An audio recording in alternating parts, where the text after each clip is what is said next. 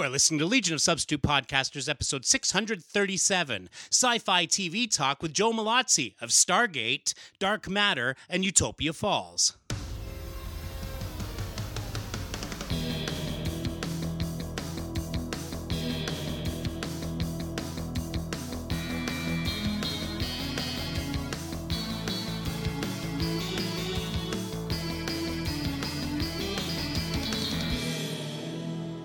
And welcome to episode 637 of Legion of Substitute Podcasters. I am Paul French, and today I am Water Bottle Lad. Oh, Yeah, are you hydrating? I'm hydrating. I um, How's the desert up there in the Great White North? Well, let me tell you, it's um, actually it's it's it's kind of kind of uh, kind of damp up here. You know, we've had a lot Oh. of uh, rain the last few days, getting rid of all the snow, and um, and it's uh, um, or maybe it's all come back since then. I can't remember exactly because I don't know what day it is anymore. Um, it is obviously the 27th, though. obviously, Um, it's the 27th. obviously, or the 26th. I mean, to come out the 27th. Yes, that's what it is. Yes, it is currently Boxing Day. Wait, maybe it. Oh gosh, I can't remember what day is what now. I'm so Well, you, confused. You've obviously been hit too many times in the head 27th. because it's Boxing Day.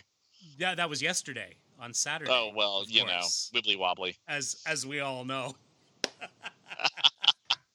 Over to you, sir. Hi everybody, I am Darren Noel, and tonight I am please party responsibly this New Year's Eve, Mm. kid, Yeah. because it's not just about drinking and driving this year. It's about being with a whole bunch of drunk people who may not be wearing masks correctly. So or please at all. be safe out there, Yeah. or at all. Yes. So please be safe. We know you are, but uh, you're our you're our people, and we love you. Yeah. So uh, Make good please choices. do And that. also- And also, And if you're will- in Georgia, also if you're in Georgia, vote early. Oh yes, I, I voted the other day. Actually, I got my voting out of the way, and there was a crowd to vote, which made me go, okay, people are actually turning out for a runoff. So I think it's going to be a it's going to be a turnout thing, not a policy debate thing. So we will see how this goes, and I'm sure there'll be two uh, recounts um, at this point as we go into this after January 5th, and we just like to keep everybody really, really, really in suspense about who's going to control the Senate. There you go. That's kind of our job right now. So, uh, but I've done my part. I've got my sticker and everything. So, yay. So, over to you, Mr. Michael. Hi, everybody. Uh, I'm Michael Gravois, and uh, this weekend, uh, actually, it was last weekend, I was um, Cayenne Kid.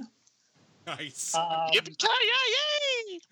so while I was talking about um, drinking eggnog on the show, uh, I went to put put you guys on mute and went over to make myself another eggnog. Got my uh, couple shots of rum in there. Reached into the cabinet for some Mhm. nutmeg. Mhm. Grabbed the cayenne pepper instead, and just barely avoided a catastrophe by reading the uh, the label before I put something in. So I guess that could have been a uh, what'd you call it? A Texas eggnog. Texas eggnog, yeah. Exactly. Texas eggnog, baby. You got a little, got to have a little snake bite in there. I'm, I'm I'm almost tempted to try it. Oh, Just- please do Yes. and report back to us after uh, you have that After moment in the in the bathroom. Yes, please. Well, it, will, not be it will not be a full glass of eggnog with Mm. with cayenne because I don't want to waste the precious eggnog. Absolutely. Indeed, indeed. Absolutely. Experimentation doing- is fine, but let's be careful. Yeah. I'm doing Glühwein this year for my uh, for my New Year's drink. It's uh, warmed uh, mulled wine, which is yummy. So I can't wait for New Year's Eve. It's gonna be fabulous. and has nothing to do with glue. No, it's just the German word for it. I don't know why they call it that. Ask a German. I'm not German as far as I know. Not that I'm ever doing one of those ancestry tests. I'm just a Euro mutt as far as I know. So that's it for me. Over to you, Jim. Hey everyone, I'm Jim Purcell, and this week I was Q Kid. Uh, I had to go back into my job uh, uh, to. Uh, we're being tr- transitioned from uh, temporary layoffs to permanent layoffs, Ugh. so we had to go get our severance checks and sign off on paperwork and return our uniforms. You At had the to go in casino? person at the of casino. Yeah. We have to go in person because so we got to queue up in uh, Ah, roughly six feet increments, kind of, sort of, not really. Uh, crowd into crowded hallways, stuff like that. All the fun stuff you want to do during a pandemic. Yeah. yeah. hmm All are, this- are- are they closing the whole thing down or No, no, it- no. Because okay, so my situation is this: uh, the, the casino is open, but my department of poker is still closed because it's Ah. very difficult to play a poker game uh, safely. socially distanced? Yeah. Yeah, because you get crammed like ten people to a table. It's it's it's a whole thing. It doesn't work. So Yeah. table games is running, but not at full capacity. So a lot of us, a lot of us, like a, like fifteen hundred of us, are still out of work. Mhm.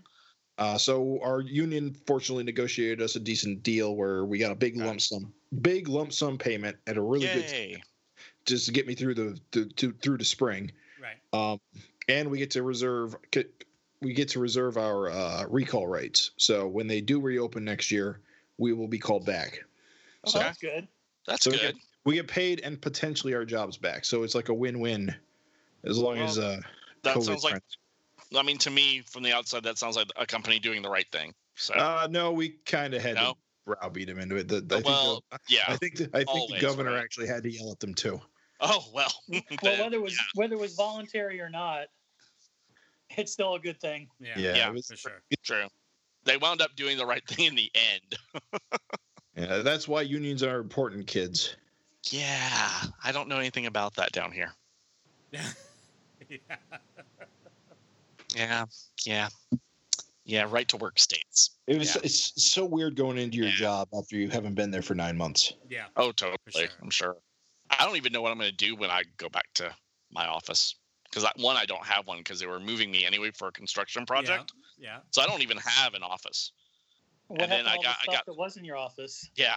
Well, it went into my boss's office. Oh, Yeah, it's kind of like here's all the supplies from my room because we had to clean it out. Um, I went down there like in July to do that before they started the project. That was the only time I've been back to my office since this whole thing started. Yeah. And so I moved all my stuff, got my personal stuff, and and drove back home with all that stuff. Um, but then they sent us this generic email says yes, we, in order to upgrade the building, we're redoing all the key cards on the outside, so you'll have to get a new ID card. So my first order of business, whenever I've got to go back to down to uh, where I work, is stop by security and get a new ID card, Mm. which they will charge me 20 bucks for, by the way, FYI. Seri- it was seriously? Really? Yep. Even though they did the upgrade and required the new ID cards. Yes, sir. Holy crap. Yep. Madness. Sorry. I'm flummoxed. Trust me, it's just, I, I can't talk about it on the podcast.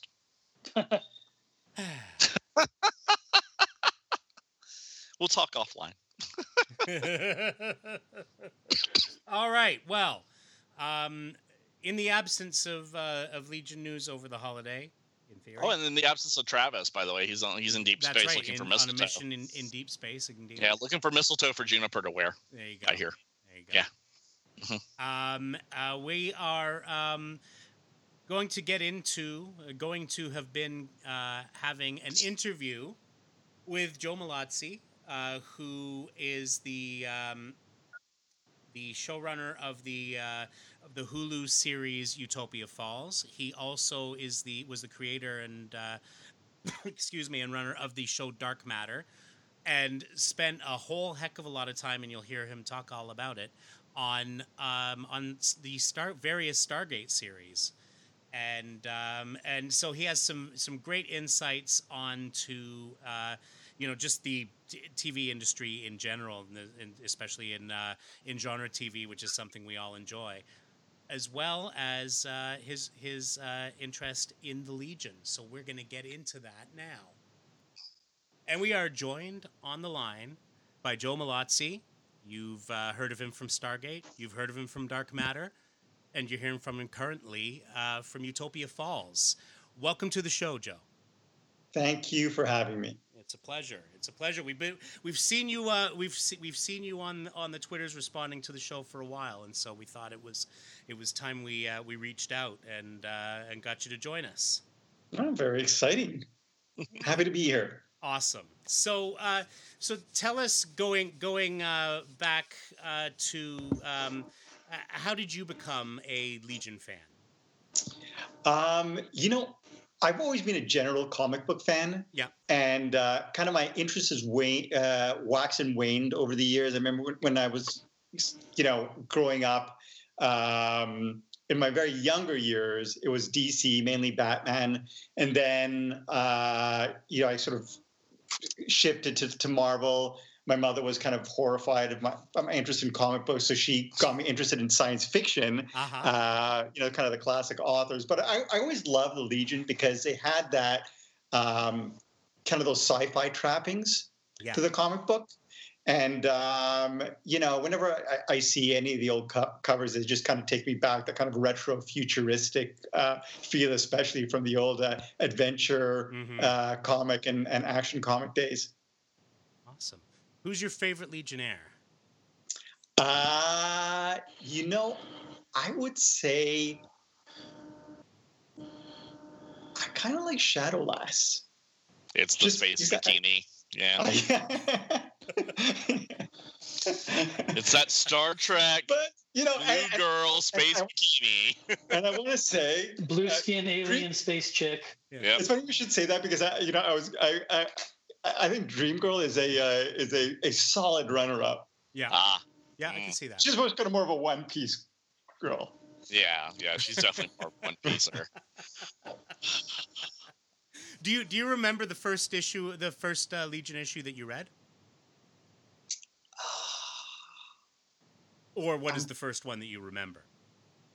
First, yeah, you see, this is the. the I, always, I have such a bad memory. I would actually be so much better um, a, a writer if I, was, I didn't have such a bad memory. I think the one that, that I, I think back to, I, I, I basically I remember two that are kind of hazy in my mind. One of them was um, uh, the Legion were were were kind of like devolved into children. They were kids. Mm-hmm, mm-hmm. Oh, the Glorith issue.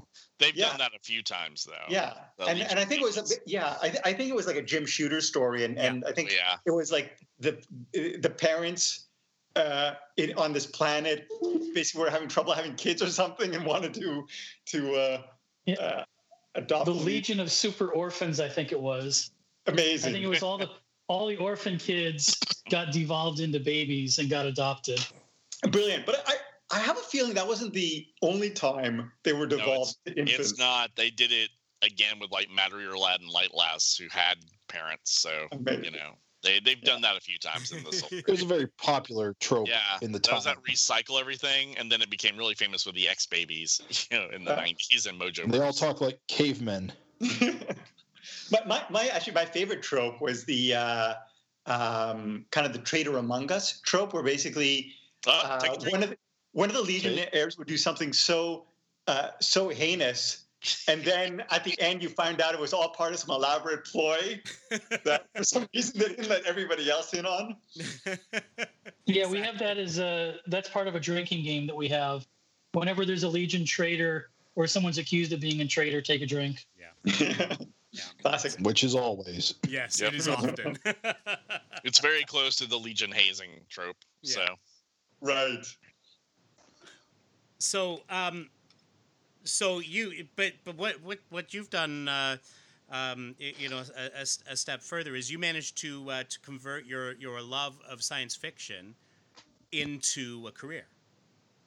Uh, yeah, which I was very fortunate. I, I actually got my start in animation. Uh huh. uh, and kind of just worked my way up from animation to live action teen sitcom to one hour action adventure and then landed on Stargate and it was supposed to be like a two year gig and then we kept on getting picked up and, and Yeah.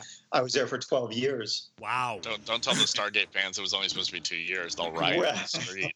They knew, they knew. It, wa- it was kind of crazy. And every year I thought we would never, you know, that was the final year Yeah. and we always wrote towards that, you know, kind of series finale and we'd always get picked up. And then in season 10 of SG1, that was the year I was actually convinced we were coming back. And of course, that was the year that we were canceled. So, my my, my wife was was devastated because she she was a fan of the show all the way through the various versions and uh, and she was really enjoying that one.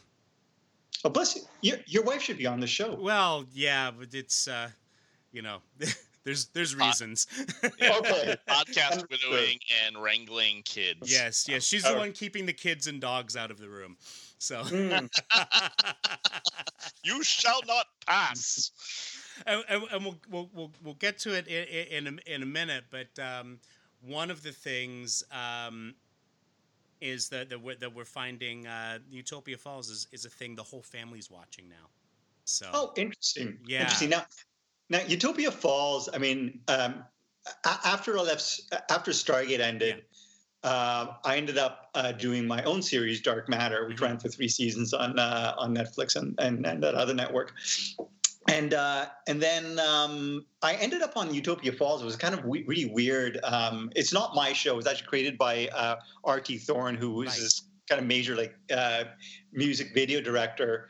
And um, he he told me that he was going to go pitch this series to Hulu, and I wished him good luck. It was, and uh, it was like I, it's this hip hop sci-fi series. He is how he pitched it to me, and then it got picked up, and he was like, "Hey, I'm looking for a showrunner," and he thought he was asking me to recommend someone, and I was like, "I sorry, I can't help you. I I don't know." And he's like, "No, you," and I'm like, "Dude, Oh. I, I am not hip hop," and he's like, "No, I'm hip hop. You're sci-fi," and. uh ah, and it was kind of weird. Like I didn't. It was one of those classic cases where you don't. Yeah, I, mean, you know, I I, I kind of liked the idea. I had re- much respect for him, but it wasn't a show that I thought would be a good fit. So I went into that interview not really caring, and Mhm. and invariably those are the jobs you get for some Yeah. reason.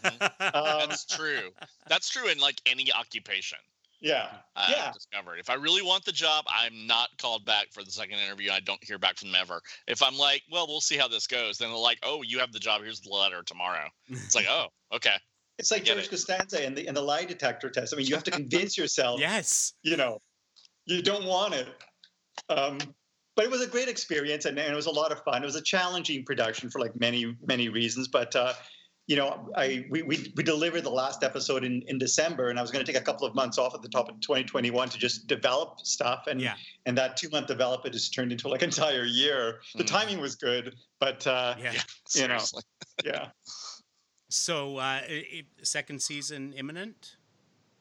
Where's I don't think so. No? I mean, I, ha- I haven't really heard anything, but the Yeah. fact that they, they haven't announced anything uh, would lead me to assume that uh, there probably won't be a second season, which is too bad because it was actually kind of fun uh, running that writer's room and and and uh, kind of developing that that first season and and working with the very. I mean, I had my Dark Matter crew yes. uh, come back for the show and, and you know some familiar faces, some actors that I've worked with in the past that uh, worked on this show. And then the, the cast was really great. It's you know it was a very positive uh, uh, production, like Yeah. like a, a really positive work environment. The same as Dark Matter, the same as Stargate.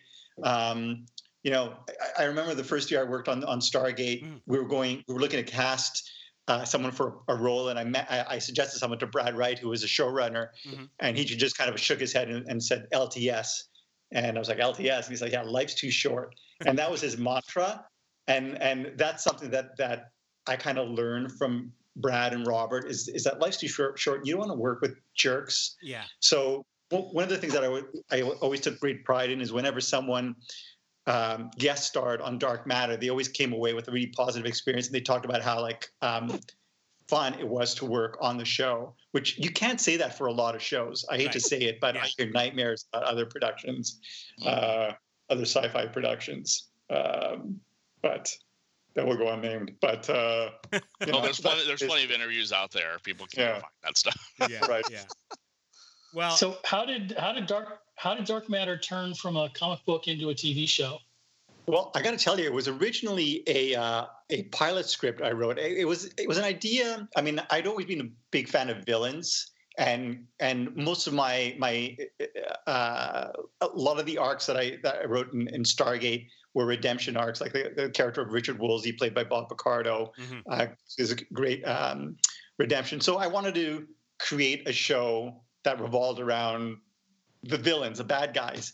Um, and so I wrote a script, and then rather than go out with it, I've always been a big star uh, comic book fan. So I approached Dark Horse Comics, uh, Keith Goldberg, and I pitched him the series. And at the time, they hadn't really done any uh, television. I mean, they, they'd done Hellboy. They hadn't really expanded into into TV, but of course now they have with Yeah. Umbrella Academy, like Right. a lot of uh, shows. And so we uh, I essentially adapted my first script and what would have been the second script into the into the opening four issue arc that was uh, collected into a trade paperback, and that's what the president of Prodigy Pictures, uh, the production company, Jay Firestone, went out with. And you know, whenever you pitch an idea to an executive, they always imagine the worst possible execution of your vision, Right. which is why it was great having the comic book there because they could see pretty much how the story would unfold. And so, based on on, on that, the fact that it was an IP, an established property, Mhm. uh, that's what got us our sale and, and the initial sale. And then they cobbled together the, the, the various other uh, uh, broadcasters to uh, get us our budget. And uh, I mean, the budget was tight, but uh, it was an efficient production, I will say. Right, right. Well, and and and I mean, you, you had um, said that it was inspired by. Uh, I mean, the Thunderbolts thing. I I I can see that, and the Dirty Dozen and the Shield as as the inspiration for it. Yeah. And- And Blake Seven. and what? Blake Seven. Oh, Yeah. Blake Seven. Yeah. Oh, yes, yes. Not okay. enough of the new geeks coming up today know, even know about Blake Seven. That's required watching. It's sad. Sorry, Yeah. it really is. Yeah, it is great stuff. I mean, it's it's handy that you had the comic book there because a comic book is basically a storyboard. So that you're talking like TV language there. So that's easy. Yeah. As Exactly. opposed to walking in with like, here's Stephen King's It. Translate that to TV, right? and Yeah. go. and go. But because it's Stephen King, Yeah, I'm sure yeah, you'd have no obviously. problem. That yeah, helps, four yeah. hours and Tim Curry. Go. You know. So so you you, you um so you, you you sell this as a series now how do you go from sort of converting it back into uh it, it back into into tv Um, I mean, really, in my mind, it, it, it was a television show. I mean, in in the Yeah. future, I think you know, if if I sell a, a series as a comic book series, I think I would want to sort of, um, rather than sort of uh, create it as a means to an end to a television, I would just like to have a comic book series so that I could be, would be able to tell my my story. I mean, Mhm. one of the things about that was very frustrating about Dark Matter is that um, I had because I had sat on the idea for so long, like five or six years, I had the entire five season arc planned out. So, um, you know, it was frustrating having and after three seasons not being able to continue the story. So, uh, in the future, I think I would like the option of being able to do that, right preferably in the comic book realm. Now, um, I, uh, I, I, I, I uh, came to the show initially, um, uh, sort of after the fact, but that's uh, because one of one of the actors on the show talked about how much he loved working on it, and Which uh, one? That would be Jeff Teravainen. Oh, Jeff, yeah. Yes, so I, I, actually, I actually knew him uh, back in high school. oh, And, uh, really? and played in a band with him his- for about five minutes. And um, you were part of his rock band, were you? I, um, I was I was kind of a part of a transition between the, the two bands that, uh, that that he talks about most, Mhm. and um, and so um, I had. Uh, I, I was a bit younger than all those guys, and uh, I had uh, my band had opened for them uh, a couple of times, and he was kind of uh, um, really sort of you know he was kind of a mentor uh, to me in that in that aspect, and then I played with them for a couple of months, and then they moved on to a to a different uh, a different setup. So I've I've known Jeff for, for a long time, and he's a super nice guy. And uh, but he he uh, he had a lot to say about about just how much he loved working on that show.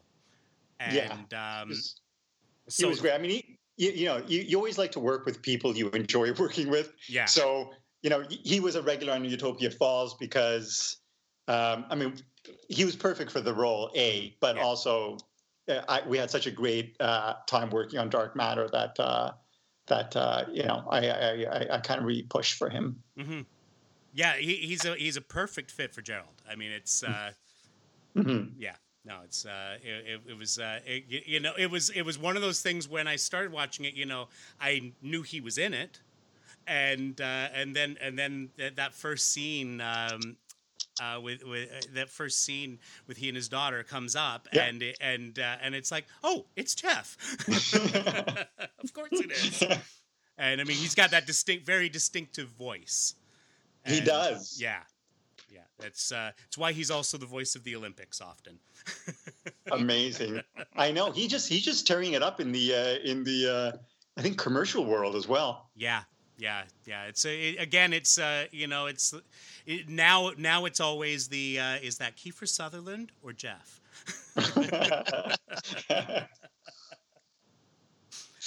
Um, so so you had um,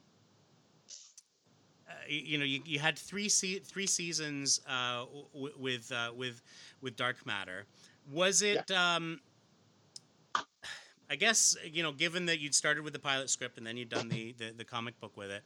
Um, how did you make that tran- that the, again the the sort of transitioning from season to season with that? Um, um, did did it feel very organic in, in doing that, or or was it a challenge to sort of again work with the concept that way? Um, well, I mean, it- was only a four-issue comic book, so essentially, once it transitioned from the comic book to the TV screen, Uh-huh. There were no further issues beyond the fourth issue, sadly. Um, uh, but in terms of you know uh, TV, it's seasonal. I always approached each season like a um, installment in a book series. It has its beginning, middle, and end. It- you know, the first season we begin. Uh, we introduce our our our protagonists who end up being the worst of the worst. Ended up being cutthroats and criminals with no memories of their past. And uh, and at the end of the first season, appropriately enough, uh, they end up being hauled off to prison. Um, you know, season two is about them making the the the the, the decision to uh, redeem themselves, turn over a new leaf, and then at the end of the season, it blows up spectacularly in their faces with the destruction of the IO7 Right. space station. So, I mean, each you know, se- season four was going to be uh, the alien invasion, the black ships, and then season five would have been the uh, uh, android revolution. Um, you know, maybe someday we'll, I'll get to tell those stories in a in a miniseries format, but uh, yeah. for now, I got to f- focus on other things. Right, right, right. So, um, are th- are there th- are there things in, in the works if um, if uh, Utopia Falls isn't coming back? Uh, yeah, I mean, I've got two um, sci-fi time travel shows that I, I, I was going to go out and pitch in November, but LA is shut down, Right. so I'm waiting until January. I'm doing two other original sci-fi series. One of them is this crazy uh, sci-fi series that that uh, that actually combines four of the things I you know I I, I love most: uh, um, sci-fi, anime, gaming, and K-pop.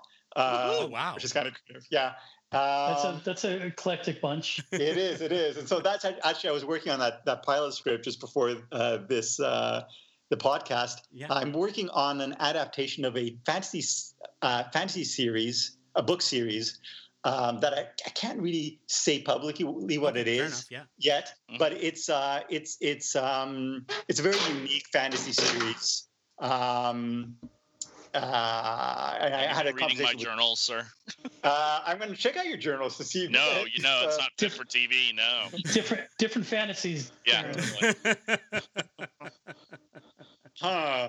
And then I, you know, I have other, you know, other stuff in the works. I have to say that there was one project that I worked on that I developed that did not go. That was very frustrating. That didn't go, uh, which was a Legion of Superheroes series for DC Uh, Comics, a television series. really? and uh, yeah, and um, you know, I, I, I actually my partner on, on it um, basically had a, a deal at Warner Brothers, and he reached out and he's like, "Hey, I went to you know went to Warner Brothers, and they're um, uh, you know they, they said, hey, you know let's let's let's work on something." And he, and he said, "Well, do you have something in the sci-fi realm?" And they're like, "Well, there's this," and they presented him with Legion of Superheroes. So he reached out to me because he knew I you know love uh, comics and and I happen to know Legion, and so uh, I came up with a pitch and kind of we refined it and we were working on it for a while, and then as is often the case when you're working on these things, uh, it you know you're making quick progress and then it just goes radio silence right. for months, and that's always a very bad sign. And in the interim, my partner, who had the deal at Warner Brothers, ended up leaving Warner Brothers for a deal elsewhere, and that, uh, in effect, uh, spelled the end of the uh, of the project, which which kind of really bummed me because uh,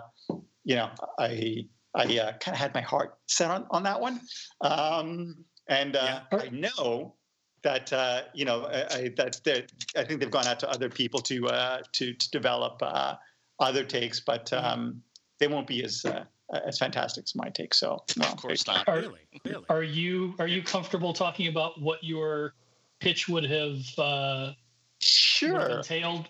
Yeah. I, I don't know how much like you you might want to save it for another pitch or save the idea. No, I mean basically I can't I can't really save this for any pitch because uh, it was specifically a Legion pitch. Right. But Okay. um, you know, the, the, the challenge with the Legion, one one of the things that uh, was it was going to be separate from uh, anything that was ongoing in terms of um, uh, anything ongoing in the DC uh, television universe. So it would essentially act as a, on its own. I'm not sure if it would have necessarily been a uh, you know um, uh, sort of kind of an alt uh, an AU story or or whatever. But the, you know, we we essentially wanted to pitch a series that would be a great jumping on point for new viewers, but would reward uh, longtime viewers as well. So so it's it's it was a, it was a, a pitch that kind of uh, kind of melded the retro futuristic feel of the early action adventure comics, the Yeah. the um,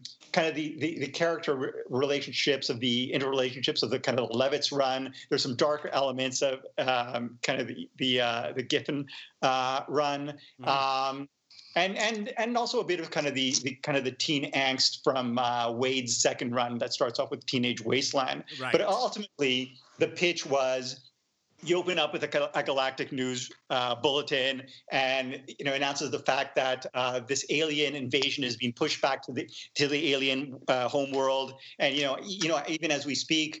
Uh, our legion of superheroes are storming the enemy citadel, and you cut to uh, just legion versus aliens on this, you know, on the on this alien world, and then you cut to the inside of the citadel, and boom, the doors blow open, and Cosmic Boy, Lightning Lad, and Saturn Girl kind of stride in to take down the leader, and there's no one there, and they look around, and it's like, I think, you know, uh, you know, I think we're late. We're late. There's there's nobody here, and they turn a corner, and they find this this.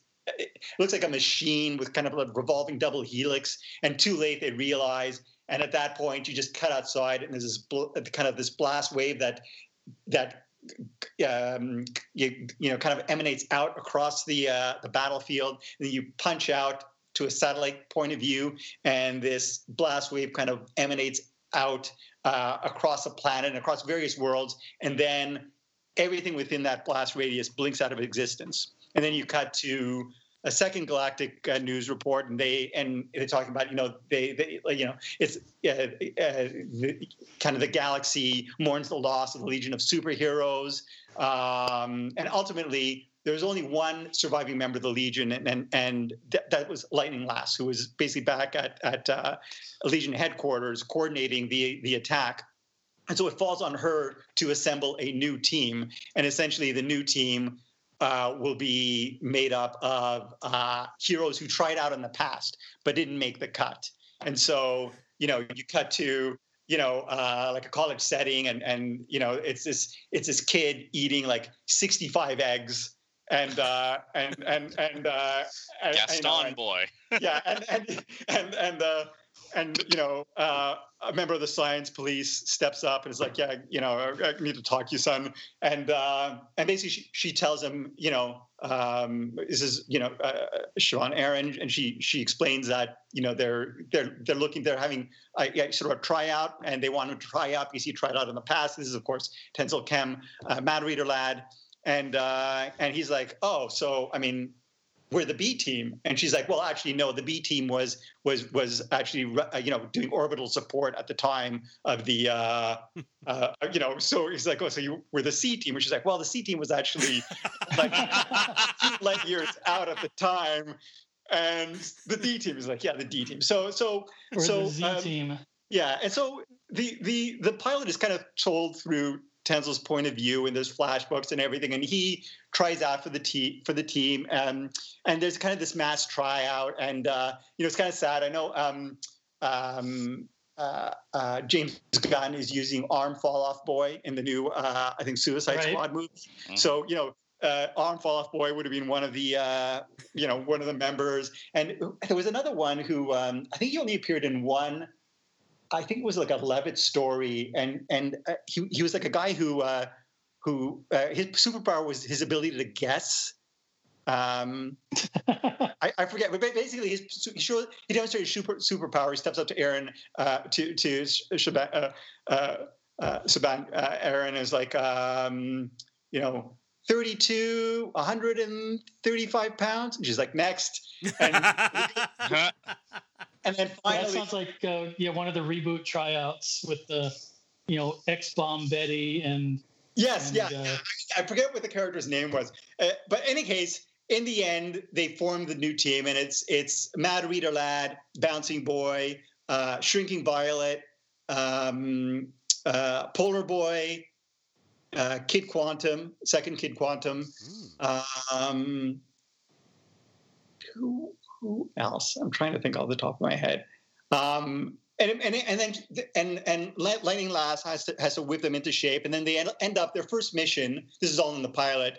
Uh, they get a tip off, and um, and they have to rescue a member of, of the Legion who apparently the sole surviving member is being held captive, and it turns out to be Dream Girl. There's a lot, you know, it's kind of there's kind of this fun, kind of weird dream world. Is it real? Is it not? Um, little twist in it, and they finally escape.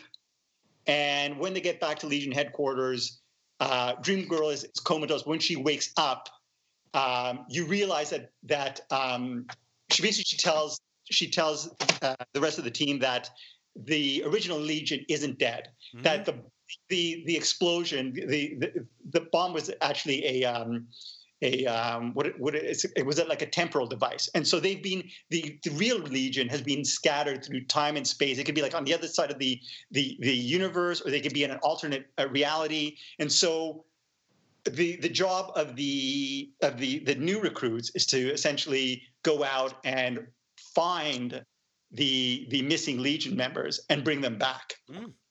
And uh, and so uh, you know under the you know working under the knowledge that you know they're kind of the the C or D team who have proven themselves and yet by proving themselves over time they're essentially uh, making themselves redundant because they're Mhm. bringing back the original legion Yeah. and then there's a subplot with the with the um, United Planets. There's this faction with the United Planets, and it turns out that they're working with the Dominators and set up the the um, kind of the, the uh, set up the original Legion so that they could they could bring in this new ineffective Legion as kind of like a um, kind of a, a more symbolic gesture, but they don't realize or or at, at, at, they kind of underestimate this uh, new Legion team, and so it would have been kind of fun. It was, you know, y- y- y- you know, the, like I said, I mean, it it, it, it would mix, uh, play mix and match with a lot of um, the various um, um, storylines that have been done over the past, Yeah. and a lot of good kind of entry point, and we could have gone really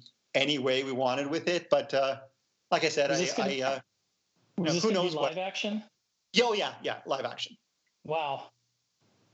That's yeah, that's ambitious. Yeah, that's wow. hmm But but but it, the, I, I I like that idea because it because it lets you bring in the characters a bit at a time.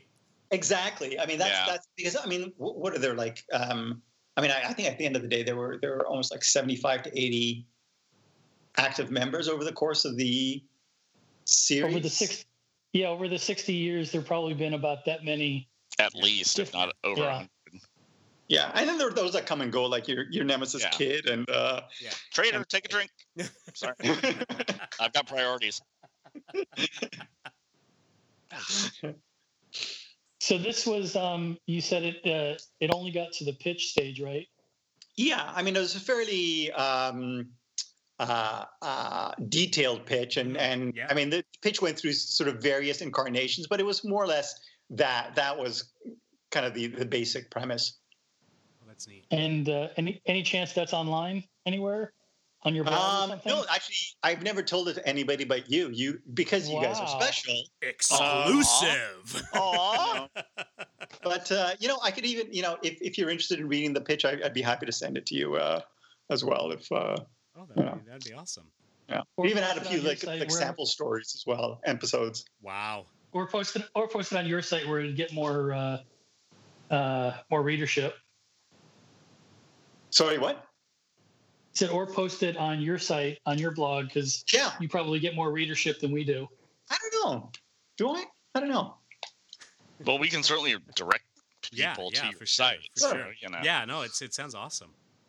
All right, I got a a question about Stargate, but it's not really about Stargate. Um.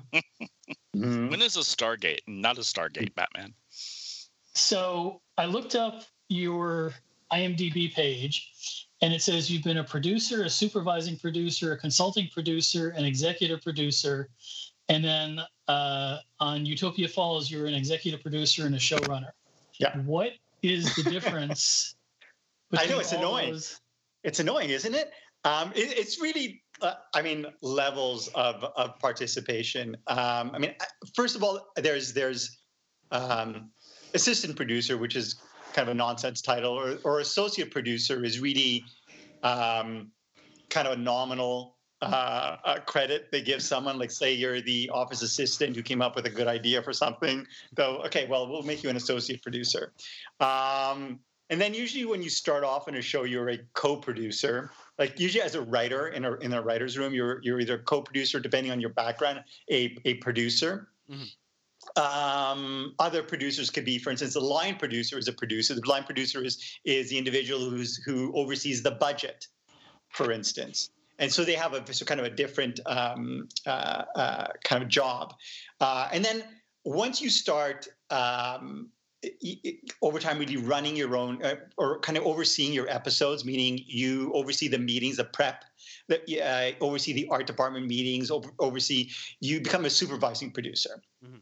uh, and then if you you hang around long enough um, you assume the co-executive producer title and then eventually uh, really the top of the food chain is the executive producer title and that's usually given to anyone from um, a series creator Mhm.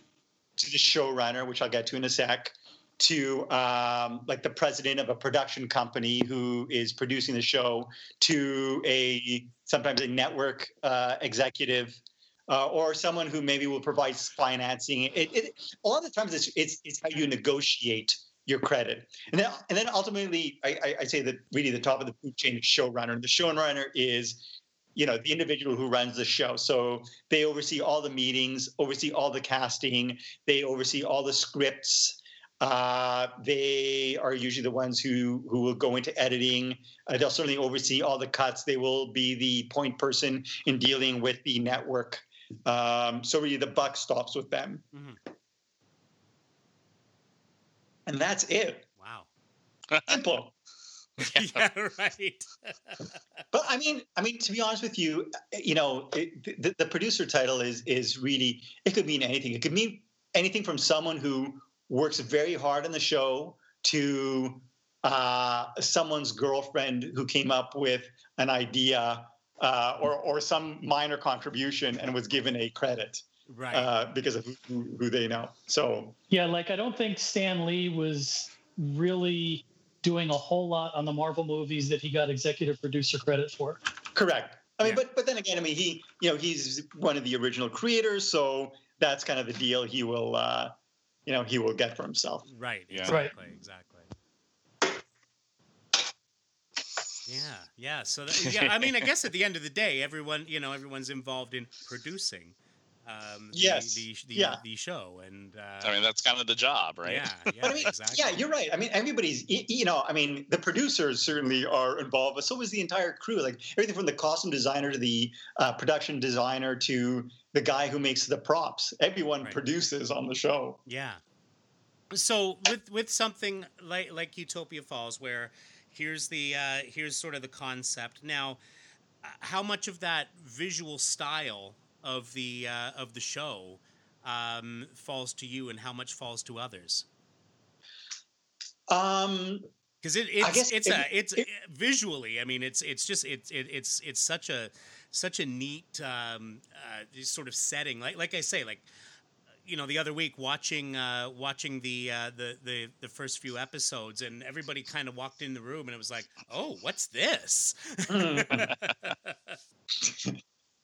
Yeah, I, you know, it, it. I guess it really depends on the series. Like Dark Matter uh, was my my baby, so I Yeah. was all over it, and I worked in conjunction with uh, with uh, our production designer, our uh, concept artists, um, and our vi- visual effects supervisor to create the visuals from the show. Everything from Mhm. you know the look of the ships to that to you know what that FTL effect is to Yeah. uh, you know when when when when you're hit by one of the energy based weapons, what kind of uh, you know energy um, uh, you know kind of plays over over the the target's body. right. Um, and so for Utopia Falls, Utopia Falls was uh, an idea by R.T. Thorne. Uh, but what we did was we got together in the room uh, about a month before we assembled the writers' room, and we kind of broke down the um, uh, the kind of the ten episode uh, arc of the series. yeah. Um, did we do ten episodes or thirteen episodes? I think it was ten episodes. Um, and and so that when we got together in the writers' room, we were able to kind of bang out those those those those ten stories. Uh, and then you know each writer got a script to write, and uh, then when the script started to come in, they were sent to a production designer, and he would get together with the art director and and and our concept artists and begin to propose uh, ideas. And so usually we would get together. And so for instance, for for Utopia Falls, he was uh, Ian Brock, who's our production designer, was very much influenced by uh, North Korean uh, architecture and. Uh, and you get, get get a sense of it, everything from like kind of the posters to kind of the feel of the uh, of the buildings themselves. There's a very, very kind of a um, kind of utilitarian almost uh, feel to them, and then depending on which which district, uh, you know, sometimes you know you'll have a little more, you know, for nature sector, you'll you'll have more more greenery Right. for for for for uh, for industry, more utilitarian. So you know, and and I mean, at the end of the day, I mean, we were it, it was a very tightly budgeted show, which I think was a little too tightly budgeted, frankly. So we had to reuse and repurpose a lot of the sets. A lot of it was, you know, set dressing, and and and you Mhm. kind of like, you know, you live in the same space, but you find kind of a, a way to transform it for uh, for different scenes. Oh, that's great. Yeah, yeah. Well, like I say, I mean, it was, uh, um, you know, really visually striking. And like I say, like I, I had to, I had to restart the uh, the first episode twice um, because uh, my my wife. Uh, uh, my, my daughter came in and she's like, "What's this?" And um, and she was into it, so we started back at the beginning, and then sort of got ten minutes in, and my and my wife's like, "What are you guys watching?" What uh, what uh, what episode are you on? oh, uh, four. Oh, So, actually, four yeah. ends with with like the I think the best uh, dance number on the show. And uh, I'd be interested when you get to episode ten because one of the things I loved about Dark Matter that kind of infused in this show was kind of the um, you know those, those holy crap moments at the end Mhm. where Mhm. you know you think you're going one way and then you, you end the show with this this this kind of WTF moment that kind of drives into the next episode and uh, a lot of twists and turns, shocks and surprises, which is what I I uh, I love. Yeah, well, well, we- my, my wife and I both watched uh, all of all of Dark Matter, so you know, it's uh, we were- we were fans of that as well, and um, and so uh, so I didn't even need to to make that part of my pitch for this, though. You know, it was uh, um, you know because because we're old, we we we said it was yeah, it's like it you know like the Hunger Games meets Fame, and. and then I, I went I started looking stuff up and it's like everyone else was saying Hunger Games meets Glee and it's like hey, okay Actually, I, I pitched it as Hunger Game meets uh, American Idol, but uh, Oh, actually okay. your, your version works better. yeah yeah my daughter said the voice so Voice. I'm dating myself with American Idol, I guess. Uh, well the, the No, hey it's still on TV. hey yeah, yeah I believe me I dating speaking of dating oneself I I said fame You said fame. Yeah. Uh, you just want to 1980s forever. kids. 1980s. I, I, I'm Go. just I'm just waiting for, for, for Jeff to be standing there and uh, and say because fame costs and right here's where you start paying and You just there want to live was forever.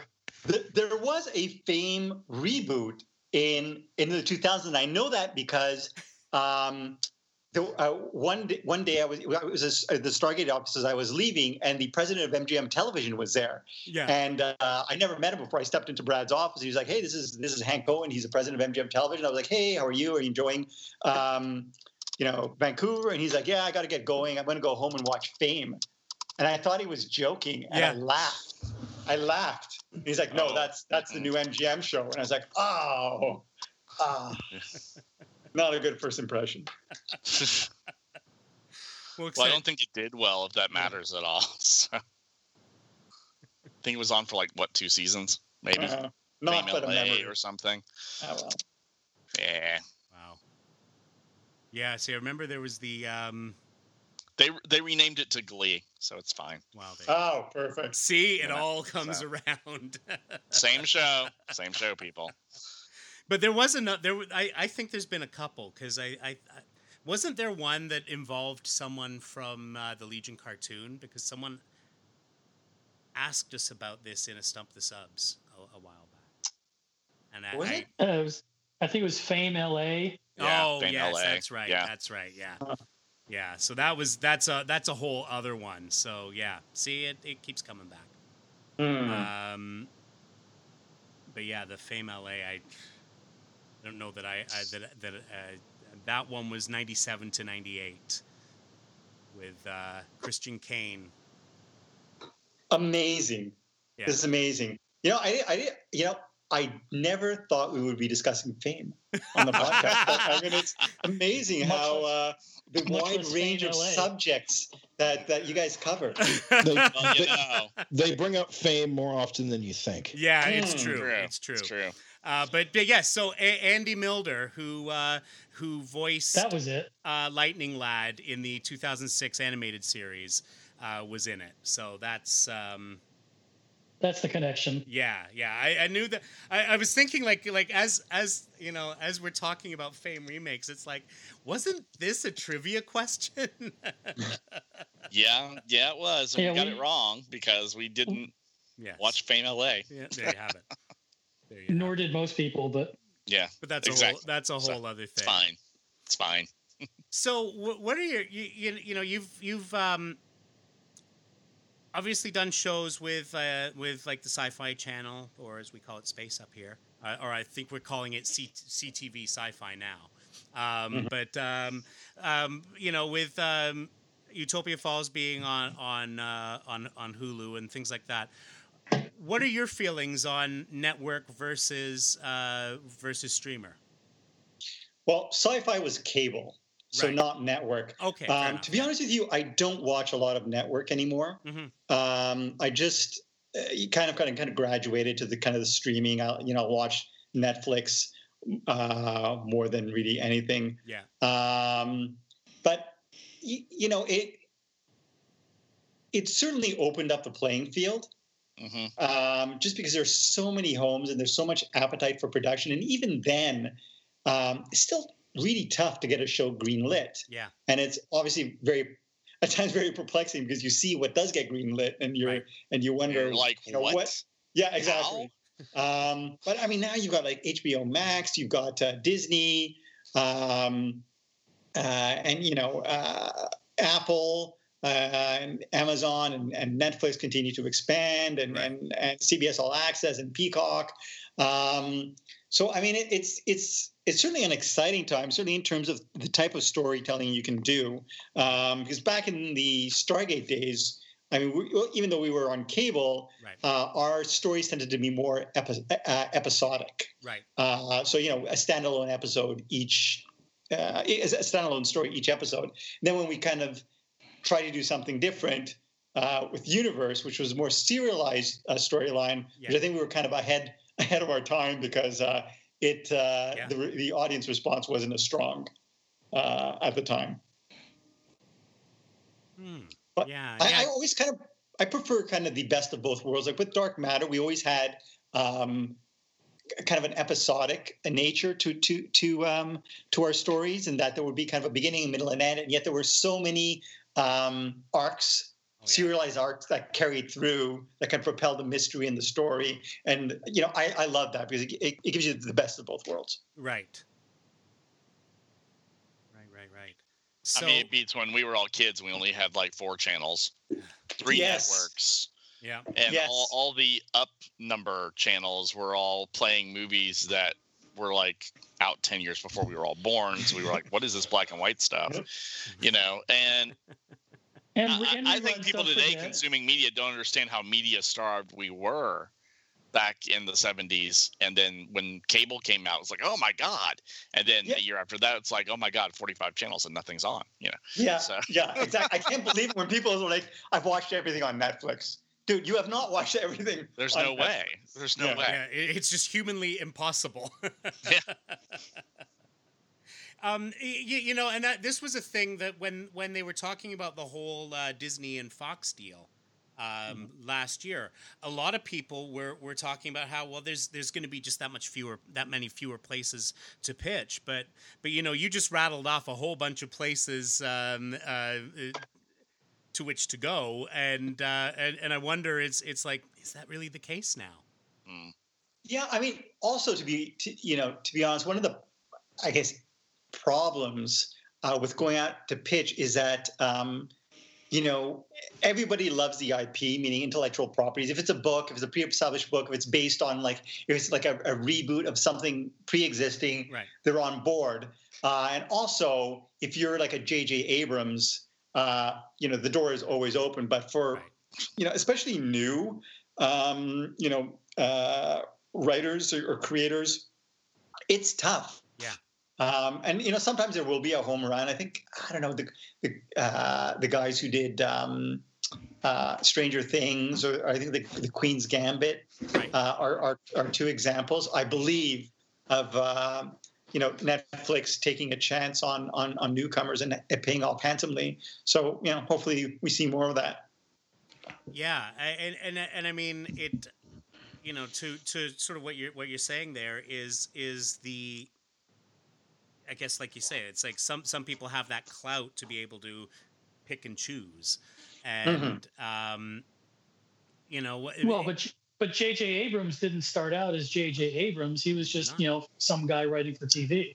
True. It took him True. it took him a while to become Absolutely. you know who he is. Well, and and to be honest with you, no one thought that Lost would be a hit. It's funny that um, I, in in like on I, I was working on Stargate at the time, and we and we were casting for this role of a nurse, like this one line uh, uh, role. And this actress came in who I'd never seen before and nailed it. And I was like, she was great. And the casting director was like, should we hire her? And I was like, no, she's so good that I don't want to like waste her on this one uh, one line nurse role Mhm. you know, uh, I'll find a role for her later on. So she's like, okay, great. You know, she just she just moved to to to, to Vancouver at the time, so she, you know she's kind of new. And so about a month later, I came up with a character, and I was like, hey, can we bring her back? And uh, the casting agent was like, well, she's actually in Hawaii shooting a pilot, but um, you know, we don't really think it's going to go anywhere, so she'll be back. And and I was like, great. Uh, anyways, the pilot turned out to be lost, and the actress turned out to be Evangeline Lilly. Yeah, of course. Oh, wow. Yeah. Very well for herself. Uh, yeah, Well, hey, it shows you can recognize talent. yeah, right. You know, uh, I, I think that's a good thing in uh in that I don't process. think that's hard. I don't think that's hard. Well, you know, I mean, I, I I did theater back when I was in college, and I everyone was like, "Oh my god, what are you going to do with this?" I'm like, "I'm just doing this as an avocation, not a vocation."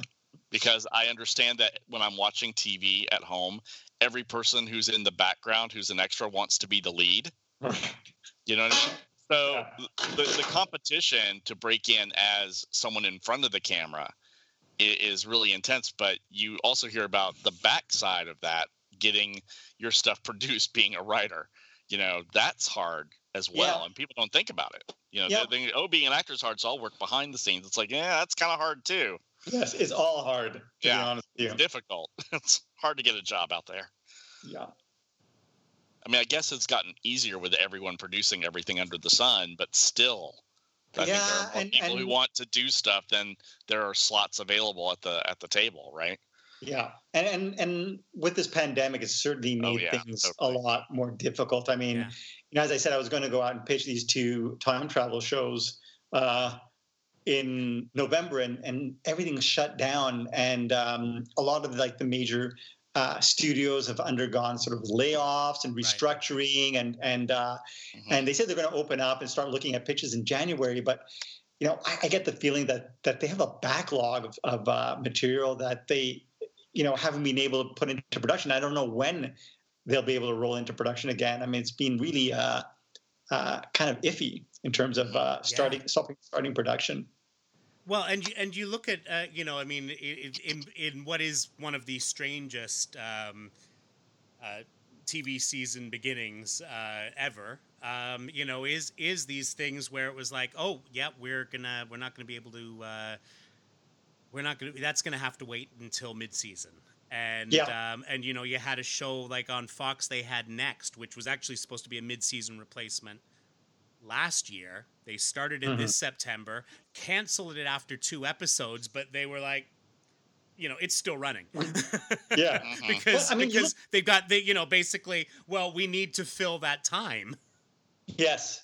And then they're also picking up Canadian production because Canadian productions haven't been as affected. Yeah. And so, you know, uh, they're picking up product, Canadian productions that I, I, I, I honestly think they would not uh, pick up under uh, uh, normal circumstances. Yeah, Then again, right. I mean, then you look at a show like Glow that um, I think did pretty well for, uh, was it, was For it Netflix. Netflix? It was Netflix, Netflix, Netflix yeah. yes. Yeah, and they they announced a a, a new season pickup, and then you know once a pandemic hit and, and kind of the complication of the pandemic, they ended up canceling the series. Yeah. They've canceled a lot of stuff on Netflix this year, Yeah. including that Dark Crystal series. Yeah. Yeah, Yeah, and and and and Stumptown had been renewed.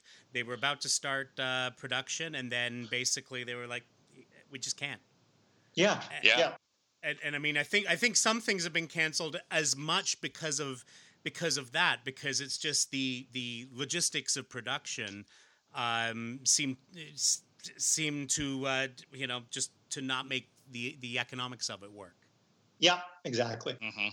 It's Yeah, and it's easier to pick right up. A, Yeah. It's easier to pick up an existing property that's already done, like the Canadian shows. like Yeah. yeah, One of like the, uh, transplant I, I I I wouldn't have thought transplant would be a show that that I would have seen on uh, on a US network nor um oh what was the uh Nurses is another one that just started. that Yeah. just started as well yeah Mm. Yeah and see th- these these have all run like you know at least a full season up here and um Well, and don't so spoil anything.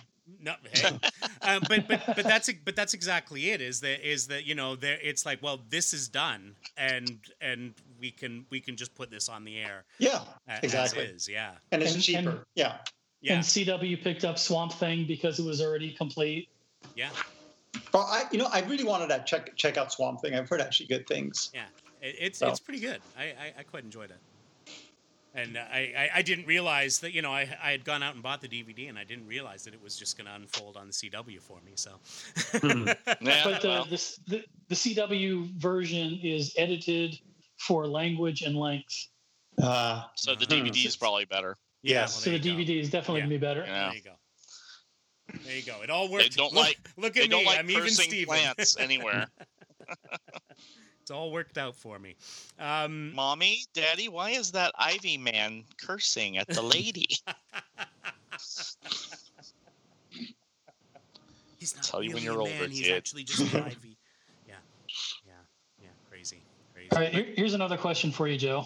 yeah. Uh, where does Baron Destructo come from? Baron Destructo. I love Well, Your Twitter handle. You know, I've always been a big fan of uh, of supervillains. I mean, my my my uh, my avatar is uh, Mysterio, um, and I just thought it would be a super. You know, I, I think it may have come from like years and year, years ago. You know, you always get the spam emails, and I used to respond to the kind of the spammers under like different pseudonyms. And one of them, one of them was like, I would I would I would respond as Cookie Monster. Uh, uh, or sometimes I would respond as Baron Destructor, who's actually uh, a supervillain and, and head of the League of I forget what they call League League League, League of Supervillains. And you know talk about hey you know I need the money for my uh, for my moon base. We're we're, we're, building this uh, you know this uh, was it this destructo array to target Earth, and these these guys would respond like hey great like let's get the ball moving. You can sort of you know send the money, and I would just kind of see how long I could string them along, and so I would rifle through kind of different personas, and, and Baron destructor was one, um, and so I just kind of liked the name and uh, and kept it for my Twitter handle. Very nice.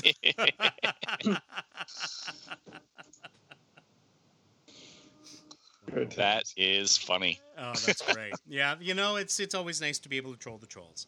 Yes. Yeah. yeah. Sure. Even if they don't understand they're being trolled. In, indeed, True. indeed, indeed. And um, another thing um, that I that I uh, feel I have to point out is that you are also a pug person. I am a huge pug person. I've had uh, I'm on my fourth pug. Uh-huh. Um, she's a uh, a rescue from the Pacific Pug Rescue. She was actually living in a barn with her brother, and, and her brother was adopted, but she wasn't because she was in a wheelchair. And then uh, so we adopted her, and she uh, uh, we got her out of the wheelchair, wheelchair and walking, and she can walk now. And um, nice. and my wife's set, set up her own like Instagram page. New- Uh, uh, new old pug Suji, S U J I, short for Sujiko, which Uh-huh. is a cod roe in Japanese. And uh, she has, uh, I think she has even more followers than I have. She has like thirty thousand followers. Yeah. And, uh, I keep on saying, you know, when I do when I do my next show, I'm going to stunt cast her because Oh, uh, yeah. she can kind of bring some uh, eyeballs, some much needed eyeballs onto the show.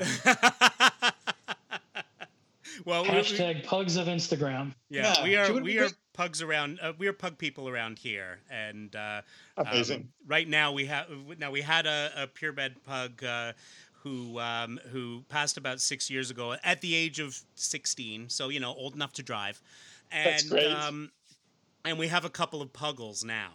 Um, we didn't realize just how strong the beagle genes would be. oh, really? Oh, are they uh, are they howlers? Um, no, no, but they're they're woofers, that's for sure. Uh, They're Yeah. woofers. Yeah, Hmm. the uh, As opposed to tweeters. Yeah, Yeah. yes, exactly. Yeah. Uh, but they have um, they they you know they have that that um, you know that that pug love of bedtime. So it's uh, i- Mhm. it's it's all good. But uh, but yes, so Oh, yeah. you know again, so when I you know went went to your uh, to your to your website and it was Suji Sunday. Oh um, yeah, every Sunday. it's Tuesday, Sunday. Yes. my wife loves that. I think my wife might be one of your biggest fans. So, so there you Oh, go. Bless her heart. Hey, by, by the way, Yeah. have you guys? Uh, you asked me who my favorite uh, Legionnaire is. Um, I'm curious about you guys. All right. Let's. Uh, okay. Paul? Well, for me, it's always been Wildfire. Yeah, Huh. it was wildfire. Interesting. Yeah, I was a big Wildfire fan. Really, because you know it was such a cool looking costume when uh, Yeah. uh, when I first got into the Legion in the in the late '70s. So Wildfire for me, Darren. Oh, Sensor Girl. That Hmm. that whole that whole uh, trip from Projectra Princess to Queen to Sensor Girl. How do you that, feel about won me censor?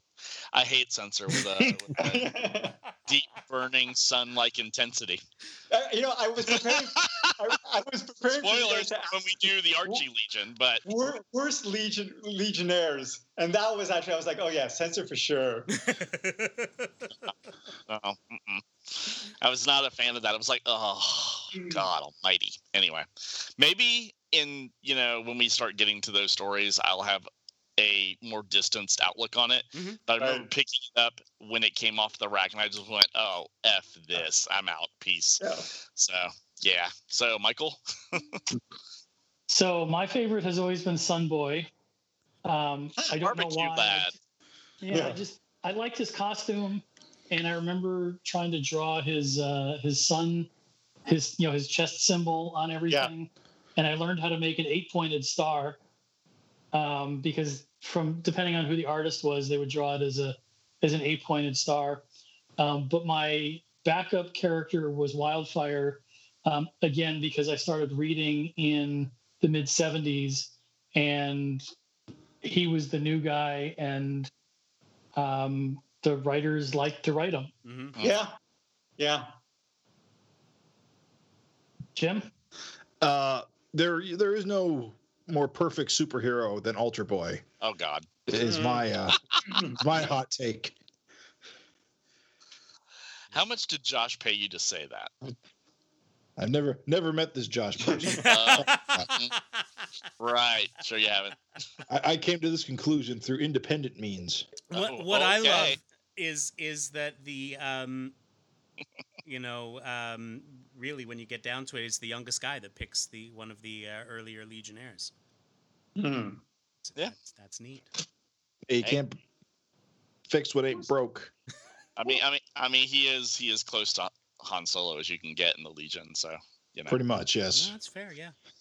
He looks good in a leather jacket in any era.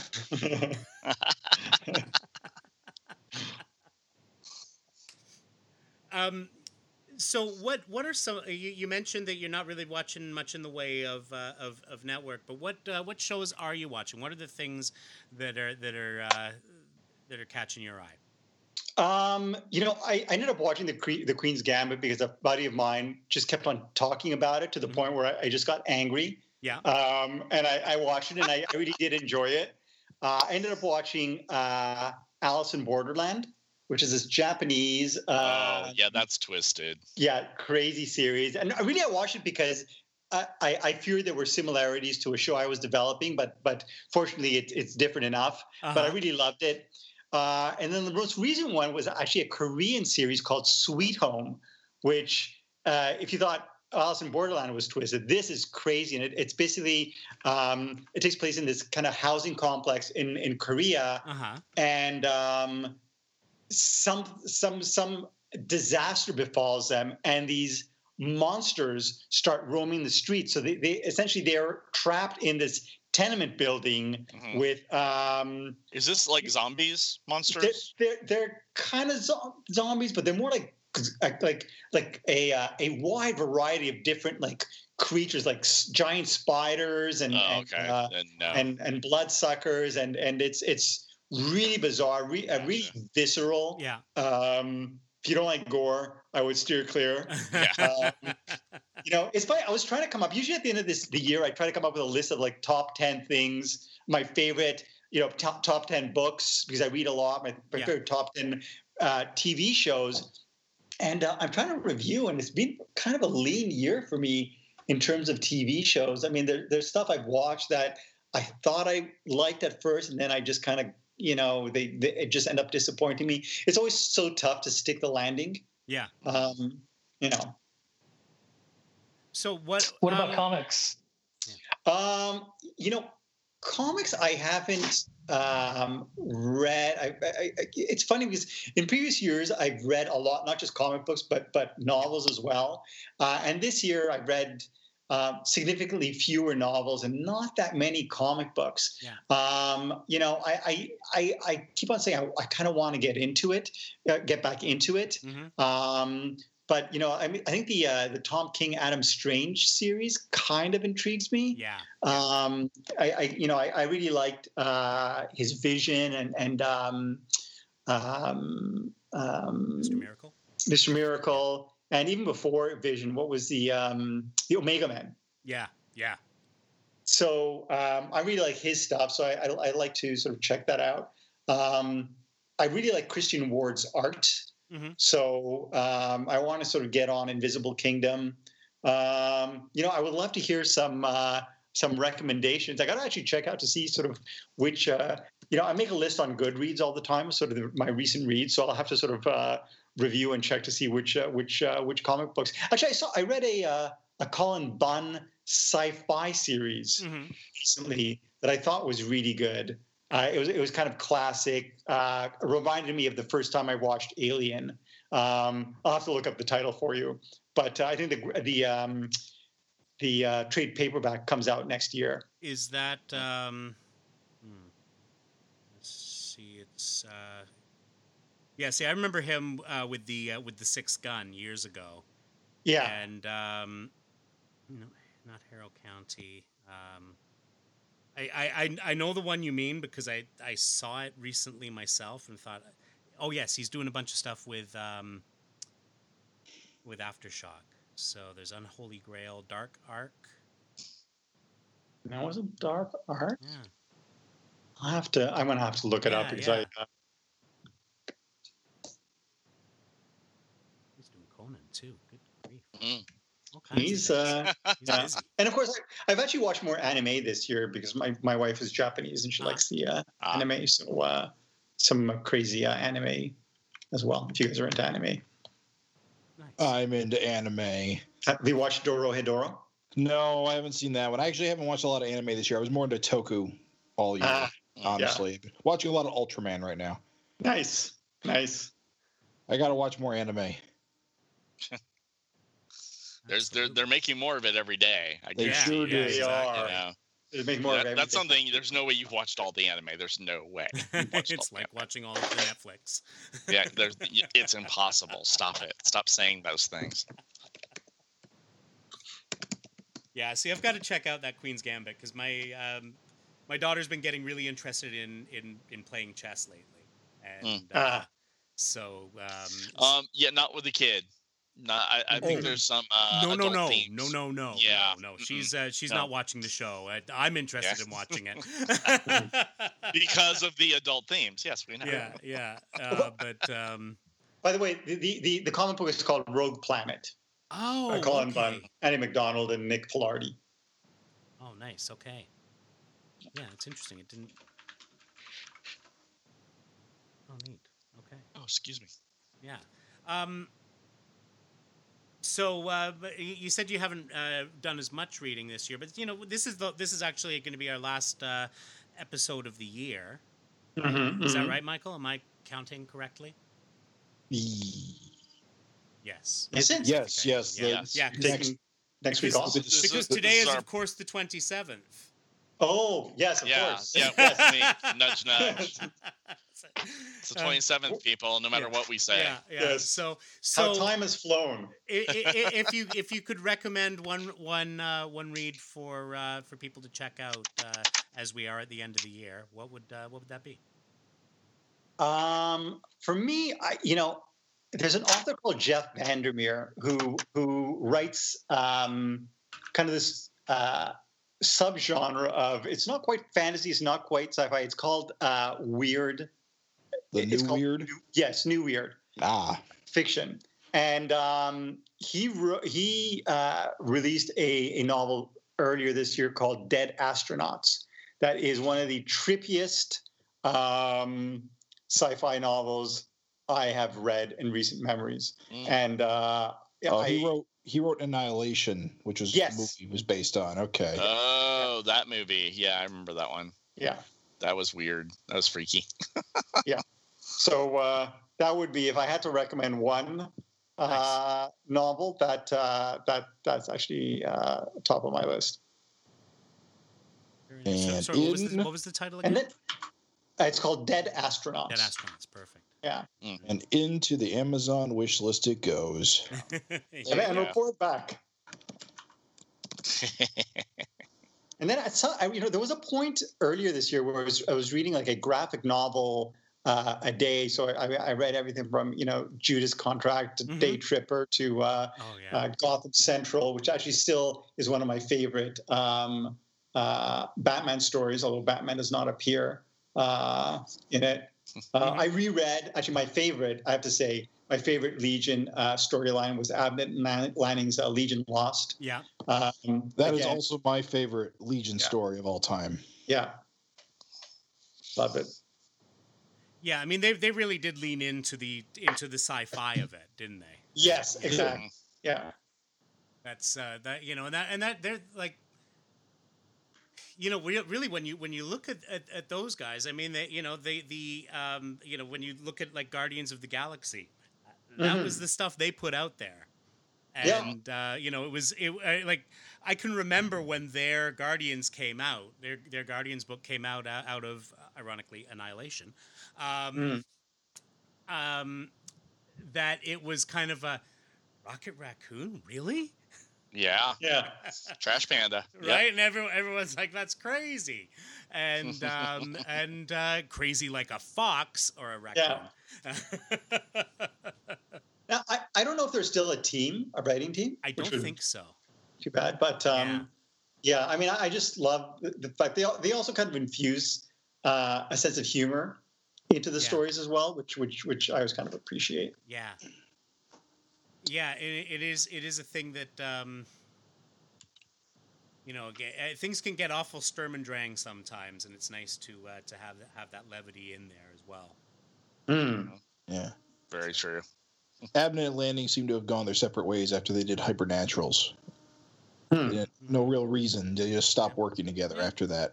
Yeah. Well, it happens. Yeah. I know Ab- Abnett's written a lot of novels. right? Abnett writes a lot of comic books uh, over in 2000 AD on a regular basis. He Oh, puts out like two or three series a year. Uh, Huh. He's very prolific if you're paying attention to British comics. uh-huh. Uh, not so much in North America. He's you know he's around, but not as not as prolific as he is over there. hmm Also, he writes a Didn't lot of like lot of, Warhammer um, books. Yeah, we're, I was thinking Dragonlance, but probably Warhammer. I don't know the difference between the two of them, but Uh, Hmm. Dragonlance is D and D fantasy with dragons, and Warhammer's just Warhammer. Yeah, it's more like techno. Warhammer is kind of its own genre on Mhm. its own thing because they've got space there- marines and the undead. So you know who knows what's going on over there. well, they're neither of them are series that I read, so that's why I'm not familiar. Yeah, yeah, exactly. Just explaining. That's all. Mhm. We all can't know everything. Like if you want to if you want a high concept Dan Abnett sci-fi series, everyone should check out. It's called Brink.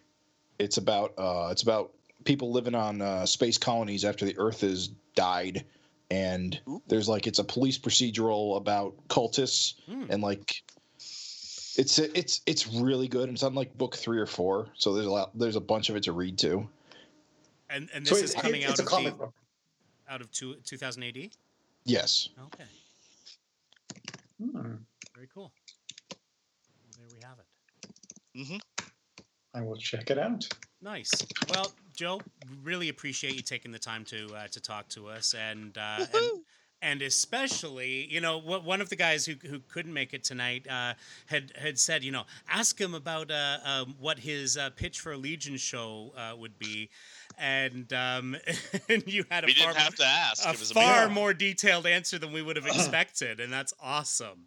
Very exciting. Yeah, my pleasure. I mean, you know, I uh, followed you guys for a while. I mean, I love the fact that uh, you guys are enthusiastic about the legions. And there, are, you know, there's so many Legion fans out there. I mean, I haven't watched, I haven't read um, Bendis's Uh huh. run just because uh, I was developing, you know, my Legion pitch at the time, and and uh, and I didn't want to sort of be influenced.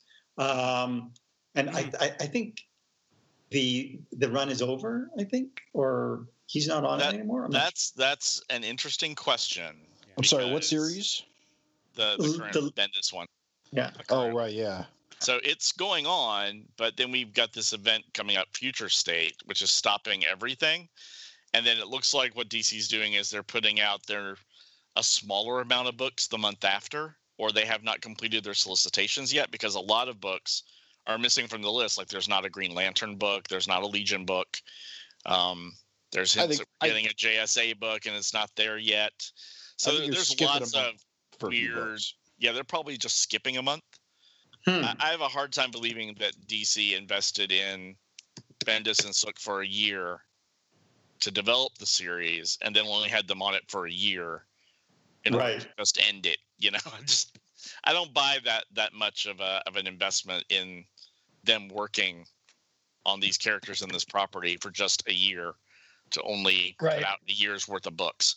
So I'm hoping that, and it's a good selling book right now too. Is what we've also established. So Well, good. I mean, yeah, I was going to say, hopefully, it continues to find success, and, and we finally do get that uh, that uh, live action uh, TV uh, Legion TV series that we can uh, either love or or hate. Yeah. Yeah. Exactly. there, there will be no in between. That's for Mm. sure. If we know Legion fans, that's that's true. Exactly. Well, we will uh, we will certainly look forward to the next things that that uh, you've got coming out, and of course, every Thank Sunday you. is Suji Sunday. And Yes. um, and as I say, like your work is very popular around my house, that's for sure. So uh, so we'll, we'll definitely be on board.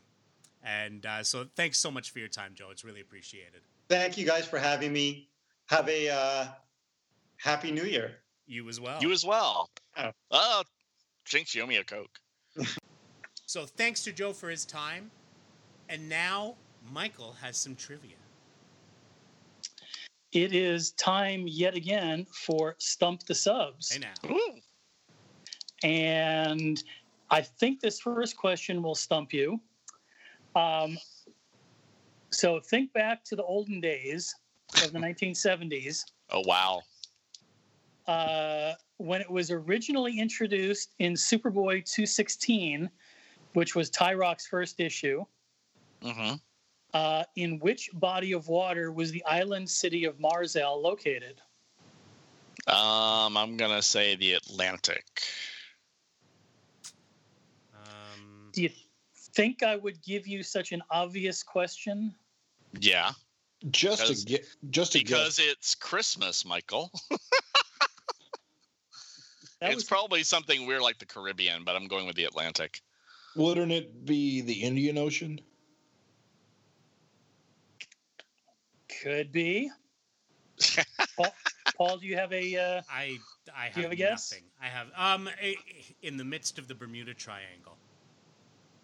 Um, well, that is where it was when Tyroc's ancestors got there.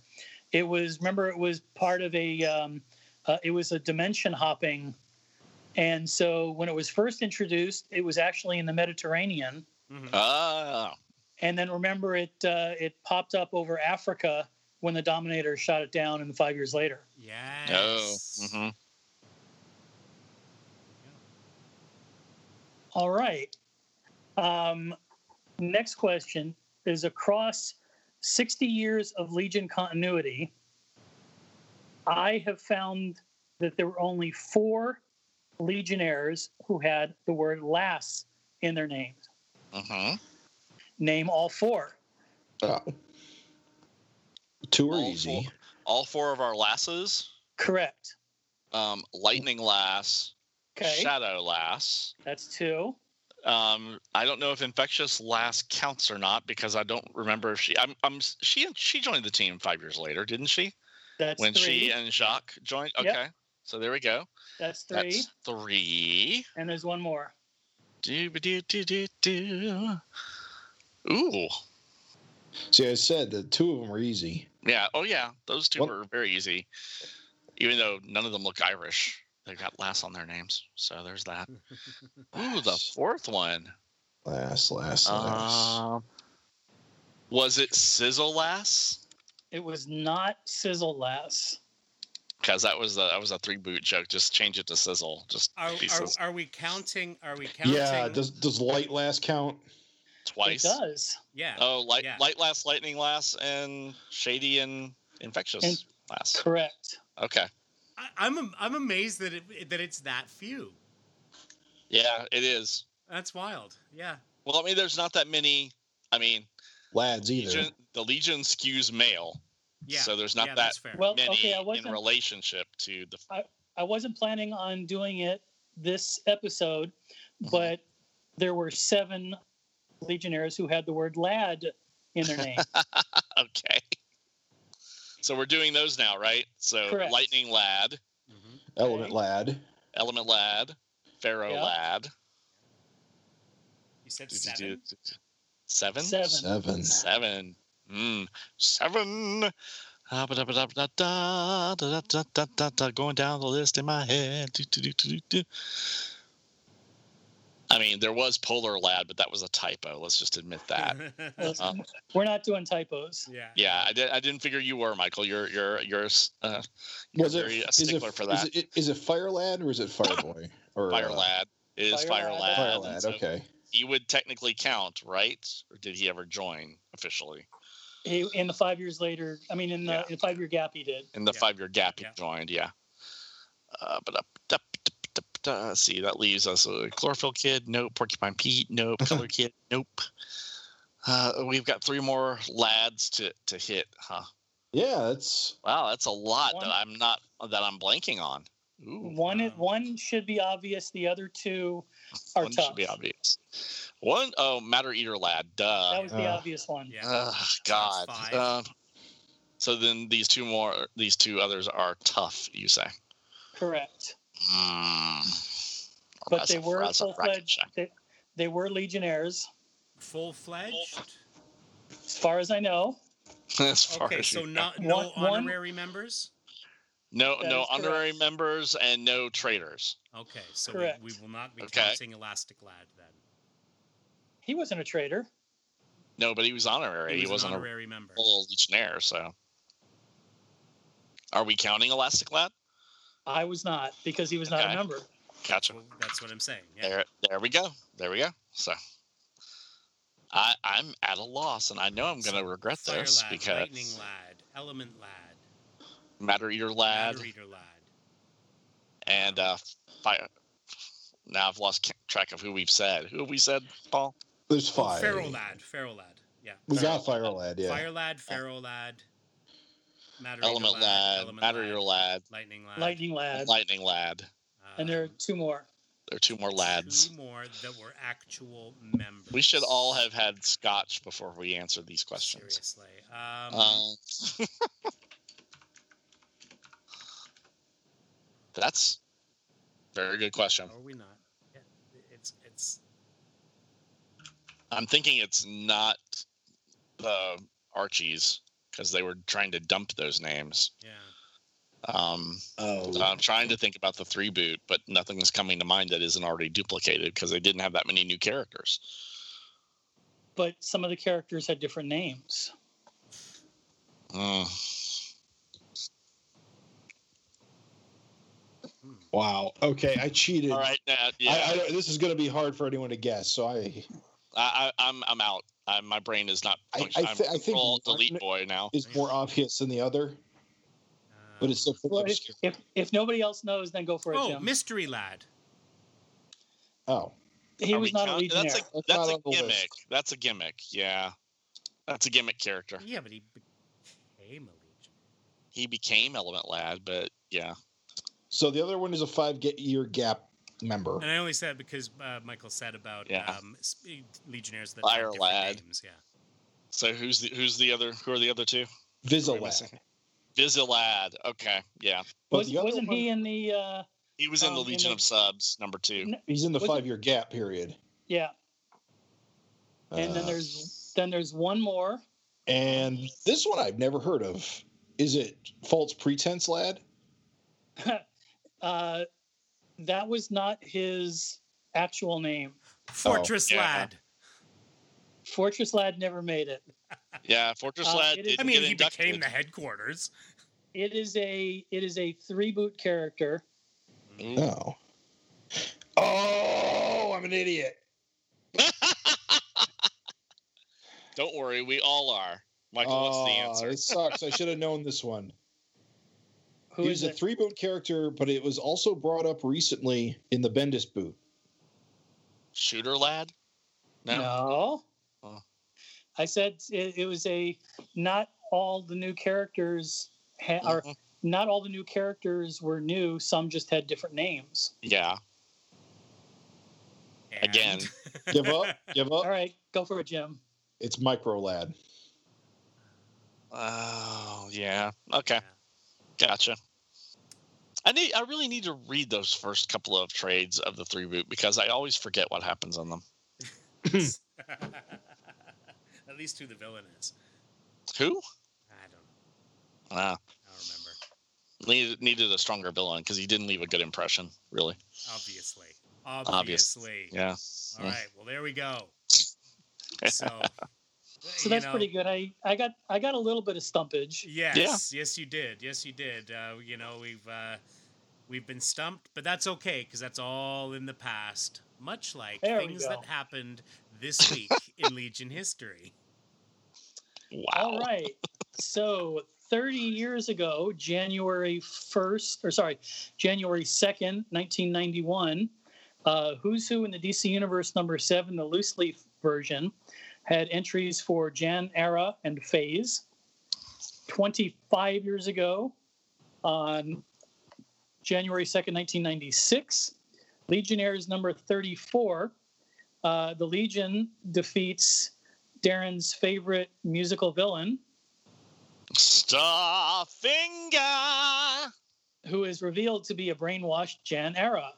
The Legion then learns about the threat of the Sun Eater, a being that destroys galaxies by eating suns. And they are informed that there are five criminals in the universe that have the power to help destroy the Sun Eater, and the Legion needs to gather them for assistance. Uh, five years ago, 2015, Multiversity Director's Cut Edition. And then we go into the future, 955 years from now, on January 1st, 2976. The Legionnaires, including Pete Ross and Jimmy Olsen, uh, participate in a bizarre contest devised by Prody 2, commemorating Superboy's history to determine the new Legion leader. Saturn Girl wins the contest and is reelected, and this is the first appearance of Spider Girl and Doubleheader. Wow, double header. And then 965 years from now, uh, at the end of the year 2985, Saturn Girl, Lightning Lad, and Cosmic Boy resign to take on senior leadership roles. Element Lad is reelected leader. Timberwolf gets a new costume, and Flint Brodge makes his third visit to Legion headquarters. and that is it for Legion history. Very Huzzah. nice. Very nice. Well, I'm still pissed off at them for not telling us about 2020, but that's okay. Oh my Um, God, seriously. Right? All right. Uh, comments, as always, welcome at Legion of Substitute Podcasters at gmail.com. You can join in the conversation on our Facebook page, uh, which can be found at facebook.legionofsubstitutepodcasters.com. We are on the Twitter. We are LOSP Podcast. And in addition to all those things, you can head over to our website, legionofsubstitutepodcasters.com, where you can comment on this or any episode. And with that, we make our way back into the time bubble, and really, we're wibbly wobbly, timey wimey all over the place here. Uh, We Mhm. wish you all a very happy new year, and we will see you all next week.